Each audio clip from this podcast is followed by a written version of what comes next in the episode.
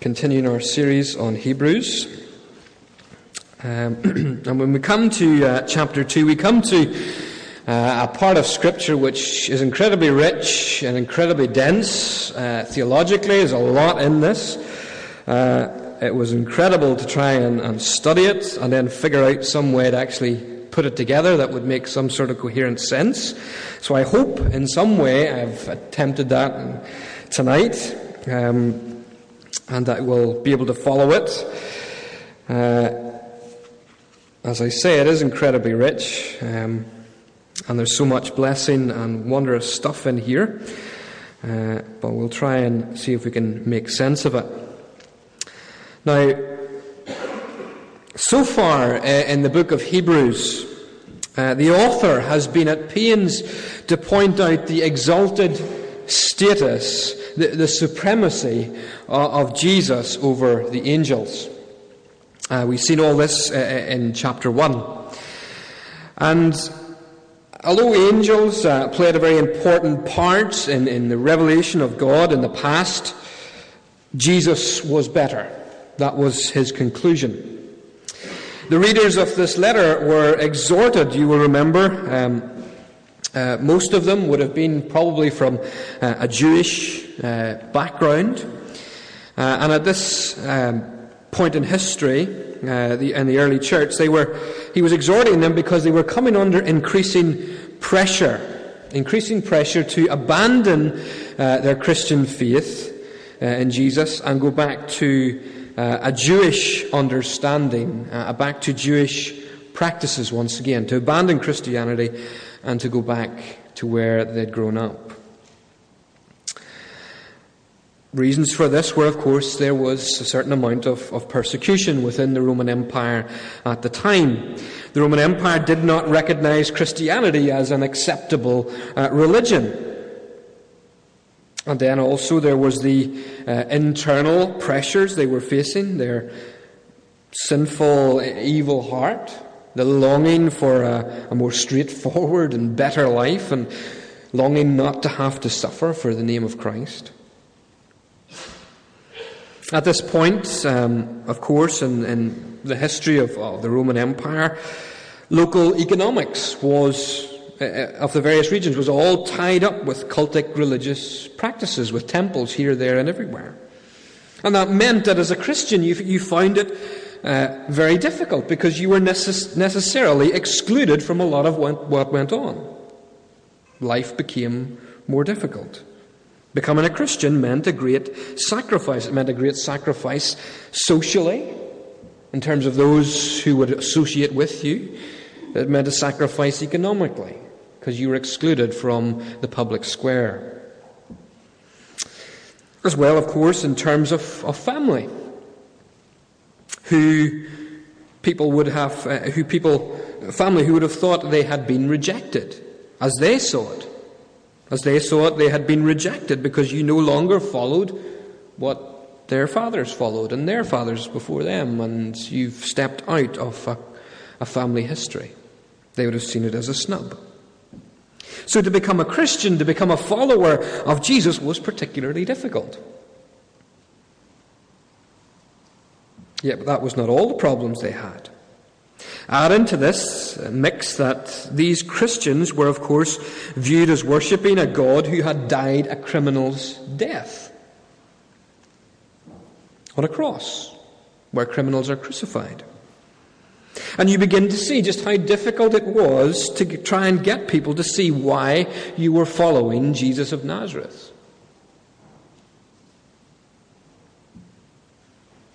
You add all these things together, you get a very real pressure emerging on these people.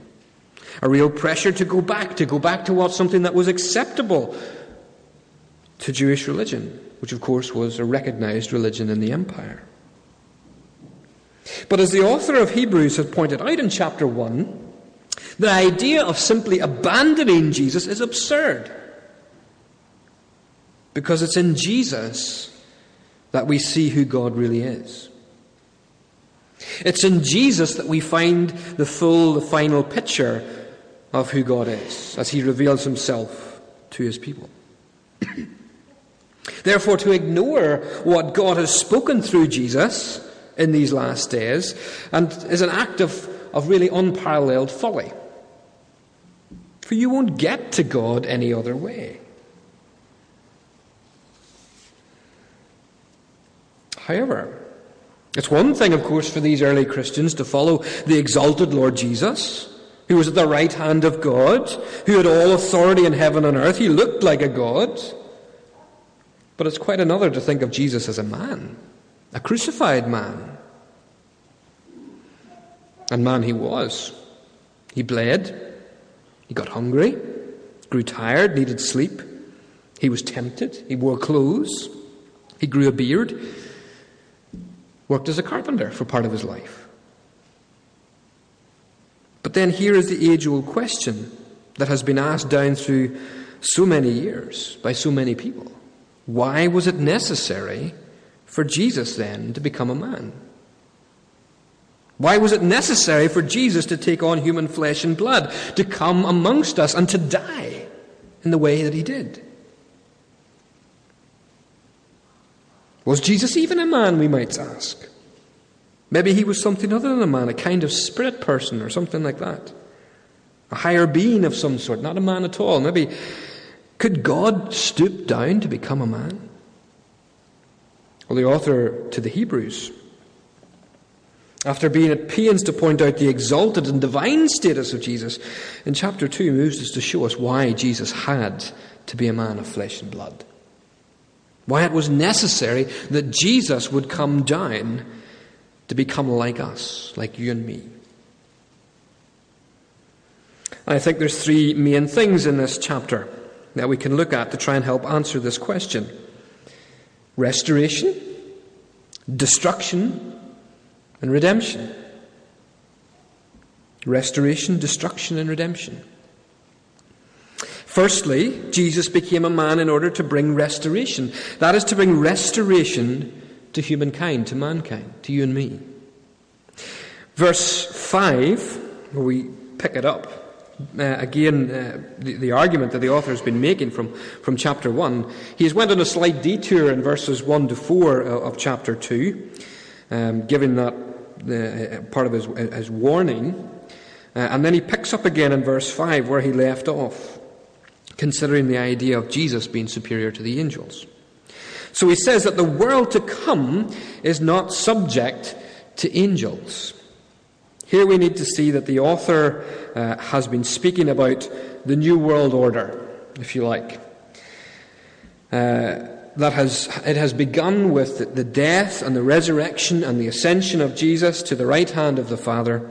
This new age that has begun, but as yet is not fully complete, um, as we'll see in a moment or two, it's this age to come that the author now wants us to think about. And it's this age that he says is not subject to angels. Now, commentators and things will tell you that there's various evidence to suggest that uh, in Jewish thought that the current world that we inhabit was said to be governed by angels. So you'll find uh, things like in the book of Daniel, you get that idea.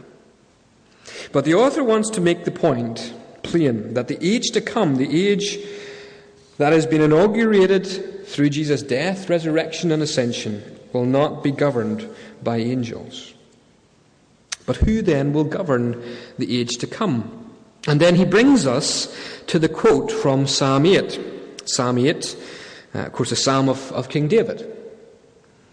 He wrote it as he looked at the, the wonder of God's magnificent creation he looked at the moon, he looked at the stars, he looked at the scale of all that God had created.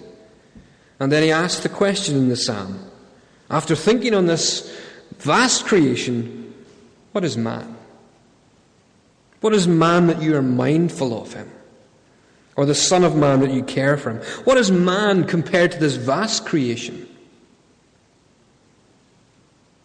How small a part mankind is compared to all that God has created in the universe. And yet, God has given a unique place in His creation to mankind. He has given him honor and, and, and the wonder of being made a little lower than the angels. That is not that he is inferior or somehow less special.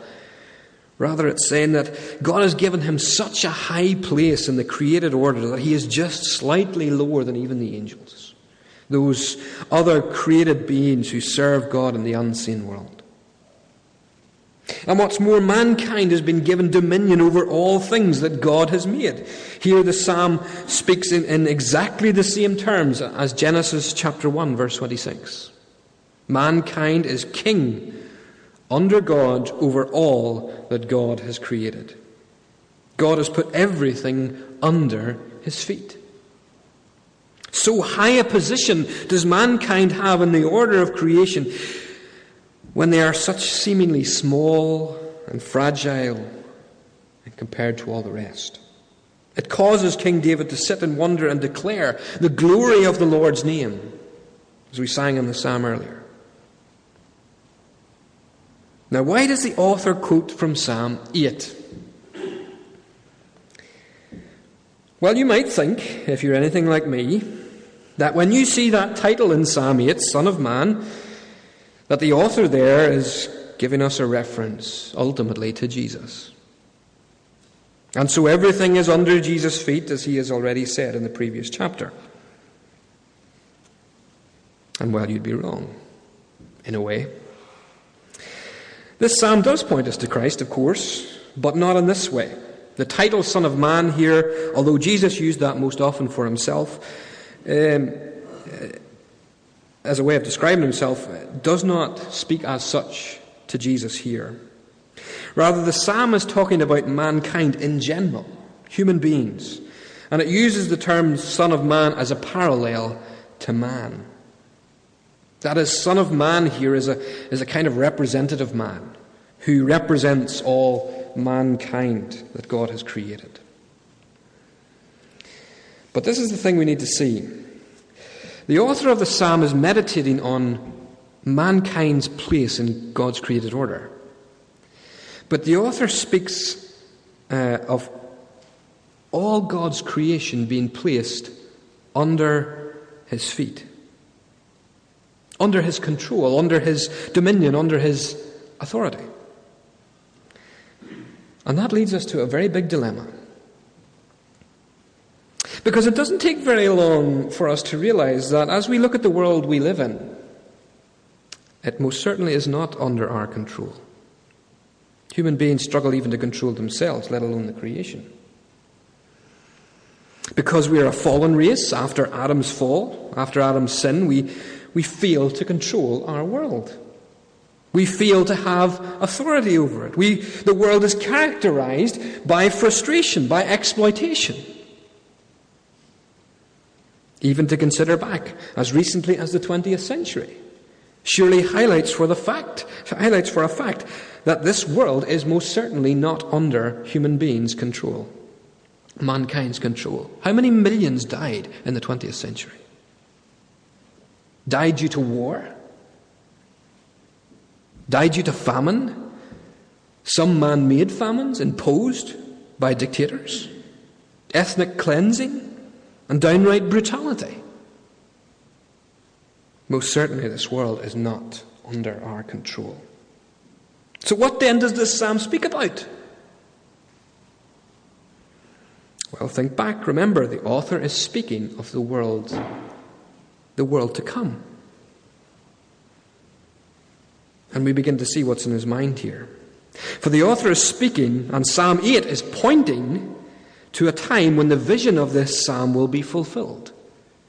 And mankind will indeed have everything under his feet as God created it to be in the beginning, that which was lost through Adam.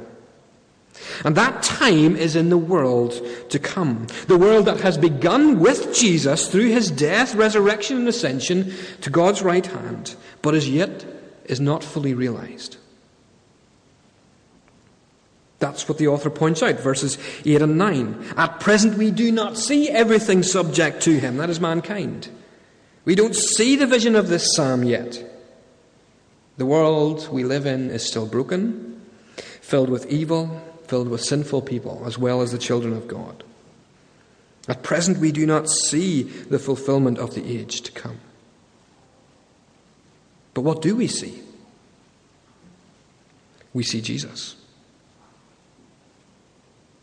We see the one who came down from heaven and lived amongst us, died so that by the grace of God he would taste death for everyone. The word see here is, of course, in Hebrews, see with the eyes of faith. We don't see the reality of Psalm 8, its complete fulfillment, but we see Jesus, who became for a little time lower than the angels and took human flesh in the incarnation of the Son of God in order to taste death for everyone. And what's more, it wasn't just to take, taste death for everyone that Jesus came as a man. He became, he came to be the second Adam, the head and champion of a new people, a new humanity. A humanity which will indeed, at the very end, fulfill exactly what this psalm speaks of and describes.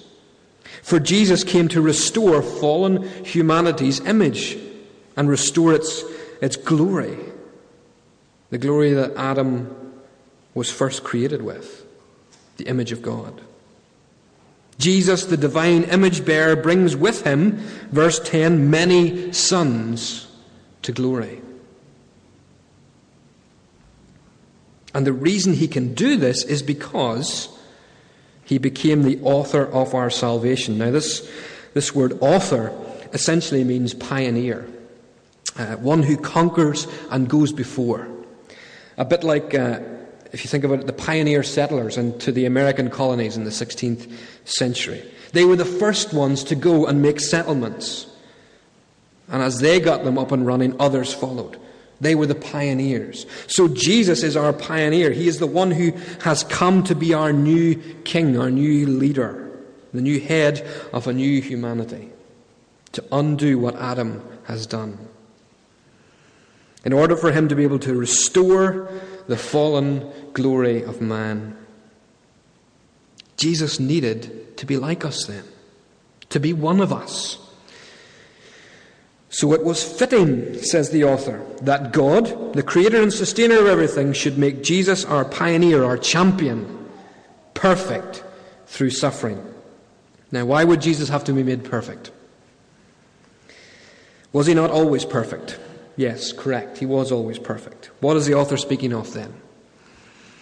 Well, it's not to do with moral perfection. It's more to do with a ceremonial perfection. Jesus became the perfect Saviour, the perfect high priest, as we will see later. God made Jesus the perfect Saviour through his suffering and death so that he could bring a fallen race in Adam back into a restored relationship with the Creator of all things. So that is why Jesus became a man, to become the perfect Saviour, to be able to bring us to God through his death for us on the cross, and to go before us into heaven and to inaugurate this new age. And since Jesus is the same family as us, that is human, verse 11, he is not ashamed to call us brothers and sisters. Once we were God's enemies objects of his wrath. And now, through the perfect Saviour, our pioneer, our champion, we are as brothers and sisters on the same path that he has, tre- he has tread, the path to glory. Waiting for a time when he will bring to complete fulfillment the vision of Psalm 8, where his brothers and sisters will reign with him over a new heavens and new earth. Jesus became a man in order to restore us to the place of glory and honour that God intended for us in the world to come. In verse 12 and uh, 13, the author continues his quotations, Old Testament, in order to prove the point he's making again. This time it comes from, uh, first one comes from Psalm 22, and then the other two from uh, Isaiah chapter 8. Uh, you'll see that if you look at your footnotes. Don't have time to go into these tonight, but um, the quotes are there to show that just how Jesus shows solidarity with his people. He calls us brothers, he calls us children. The last quote. So that is the first reason we find here that Jesus had to become a man to restore the fallen glory of Adam's helpless race. And secondly, in verses uh, 14 and 15, we find that Jesus became a man in order to destroy, to destroy death. Death is the last enemy, the silent hunter who stalks us all our lives. From the moment of our birth, we set out on a path that will lead to the grave. One out of one person dies. Because of Adam's failure, the whole race after him was destined to experience death, both physically and spiritually. But as the author has already hinted here in verse 9, Jesus became a man in order to share in our humanity. He was the same as us. Divine, yes, but also human, with flesh and blood, like us. And he too experienced death. He died. He died on the cross. And it was through that death that he destroyed the one who holds the power of death. Satan, the one who was first, uh, first tempted Eve in the garden. It was him who called, who is, is called in the book of Revelation the accusers, the accuser of the brothers, the accuser of Christians. For that is what he does. He knows God is holy, he knows God is just, and he knows that we are rebellious, and he knows that we are sinful, and that we disobey God. So he becomes the persecutor. He becomes the prosecutor who proclaims our guilt. And because the penalty of sin is death,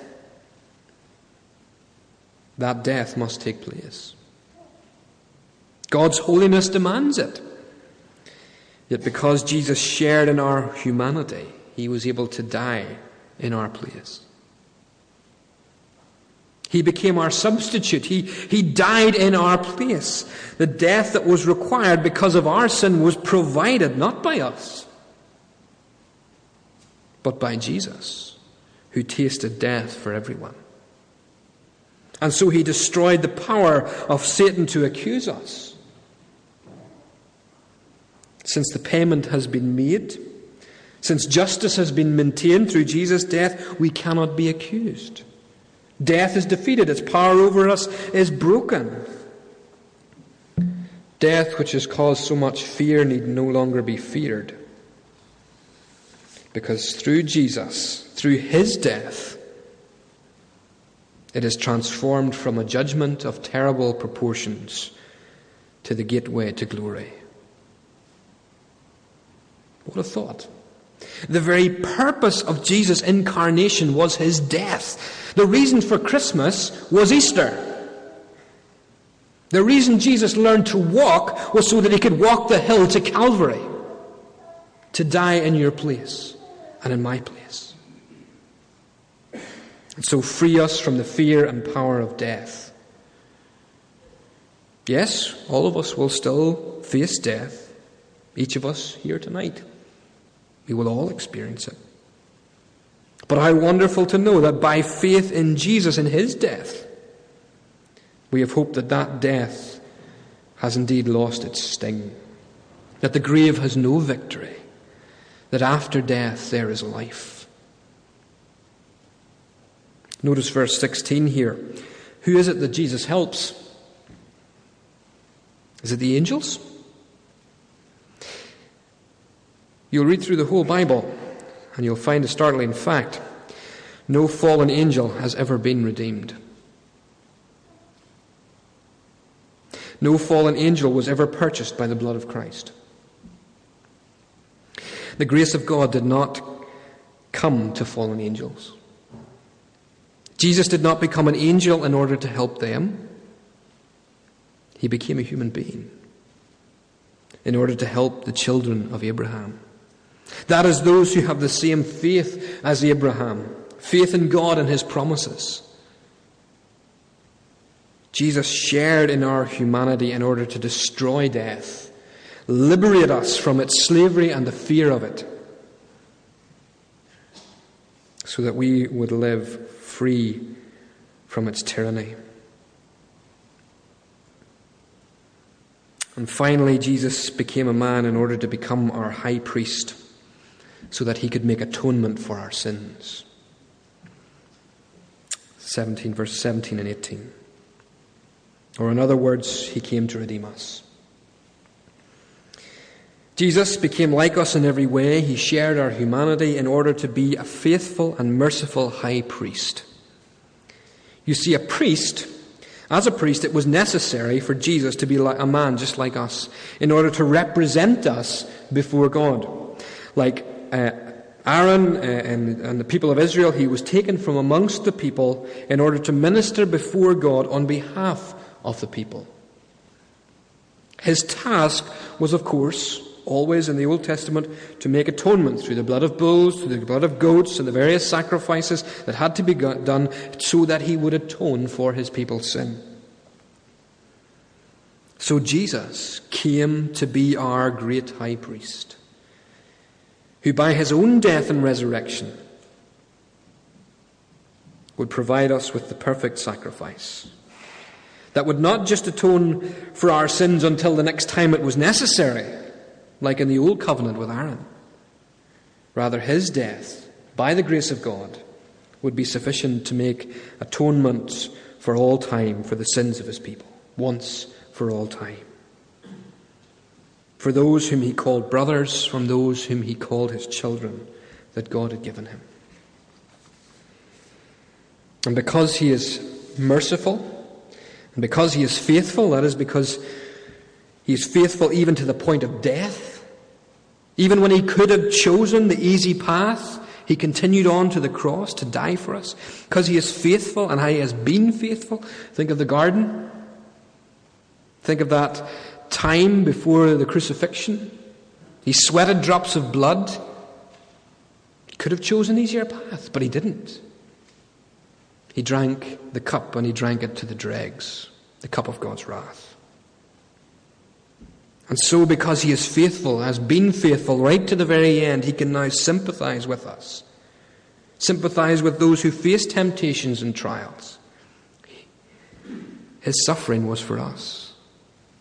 He tasted suffering like a man. He was a man. And yet he was faithful, even to the point of death. And he is now able to help those who are also being tempted. People like the first readers of this letter who were tempted to give up, to take the easy way out, to forget about Jesus, to be ashamed of the crucified Messiah King.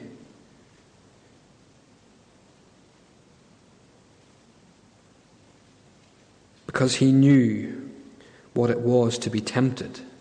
Because he knew what it was to suffer, he is able to help them. He's able to help us today. As we are tempted, as we suffer,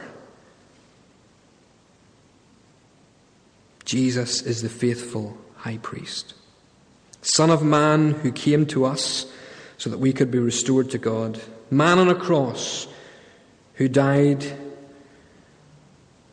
that we would be liberated from the fear of death.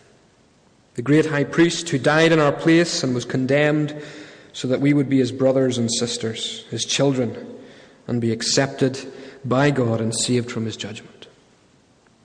That is why Jesus became a man. That is why it was fitting for God, through his suffering of death, to make him our pioneer, our perfect champion, our perfect Saviour, qualified to bring us salvation, qualified to sympathize with us in our temptations and in our life.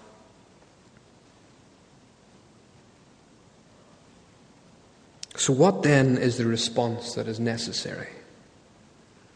How are we to live in the light of this great and wonderful truth that Jesus became a man for us? That he left the realms of glory and came and dwelt amongst us?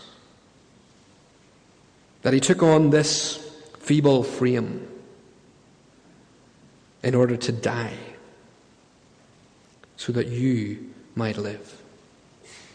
What do we say to this? What do we say to the man who now lives in heaven at the right hand of the Father, whose very life up there guarantees ours? Well, I think the answer comes in chapter 3, verse 1, not to run too much into the next sermon. But our response must be the same as the first readers of this letter. You see it there in verse 1? Fix our thoughts on Jesus.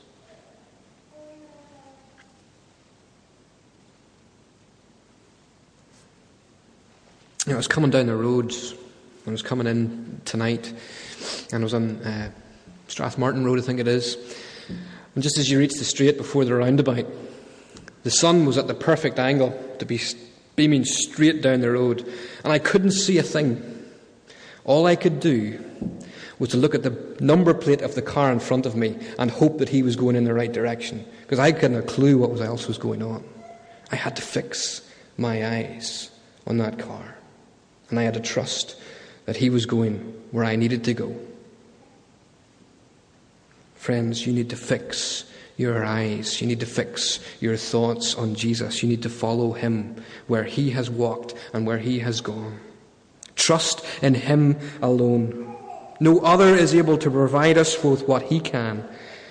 No other can be our pioneer reigning in heaven. No other can destroy death. No other can sympathize with us in our temptations and our weakness like him, our priest, our high priest. It's only in Jesus the man, Jesus the God man, that we receive and experience the grace of God. So we must look to him in faith. Must find our help in him in times of trouble and temptation because he is our only Saviour, our only priest who can perfectly sympathize with us. Because, in the words of Hebrews here, he is the Son who became a man, who died for us, so that we would be sons and daughters of God.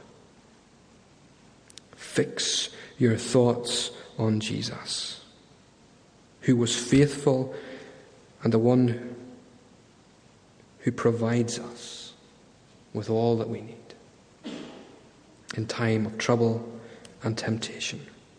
Let us pray.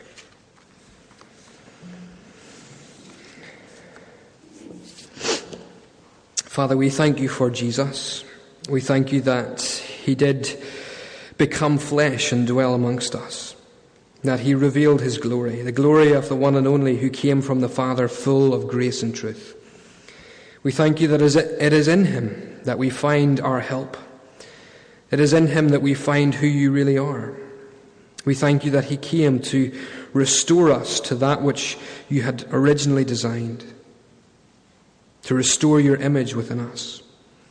Lord, we thank you that He came to destroy death and the one who has the power of death, that the devil is now disarmed, that he cannot hold us in fear of death any longer because Christ has risen and He reigns victorious. And we thank you, Lord Jesus, that you came to be our faithful and merciful high priest, that you ever lead, live to intercede for us, and that you are able to help in our time of need. Gracious Father, help us to look to you in faith, knowing all that you have done for us, and guide us ever on the path to glory, that we may be with you where you are. For we ask it in Jesus' name. Amen.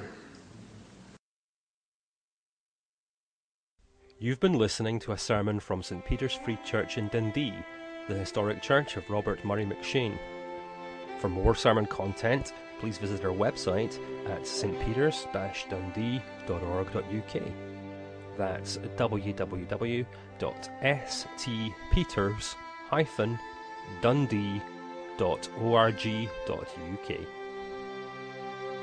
For information and training on persuasive evangelism and how to share your faith biblically, please visit the website of Solas, the Centre for Public Christianity at solas-cpc.org. Once again, that's www.solas-cpc.org. Thanks for listening.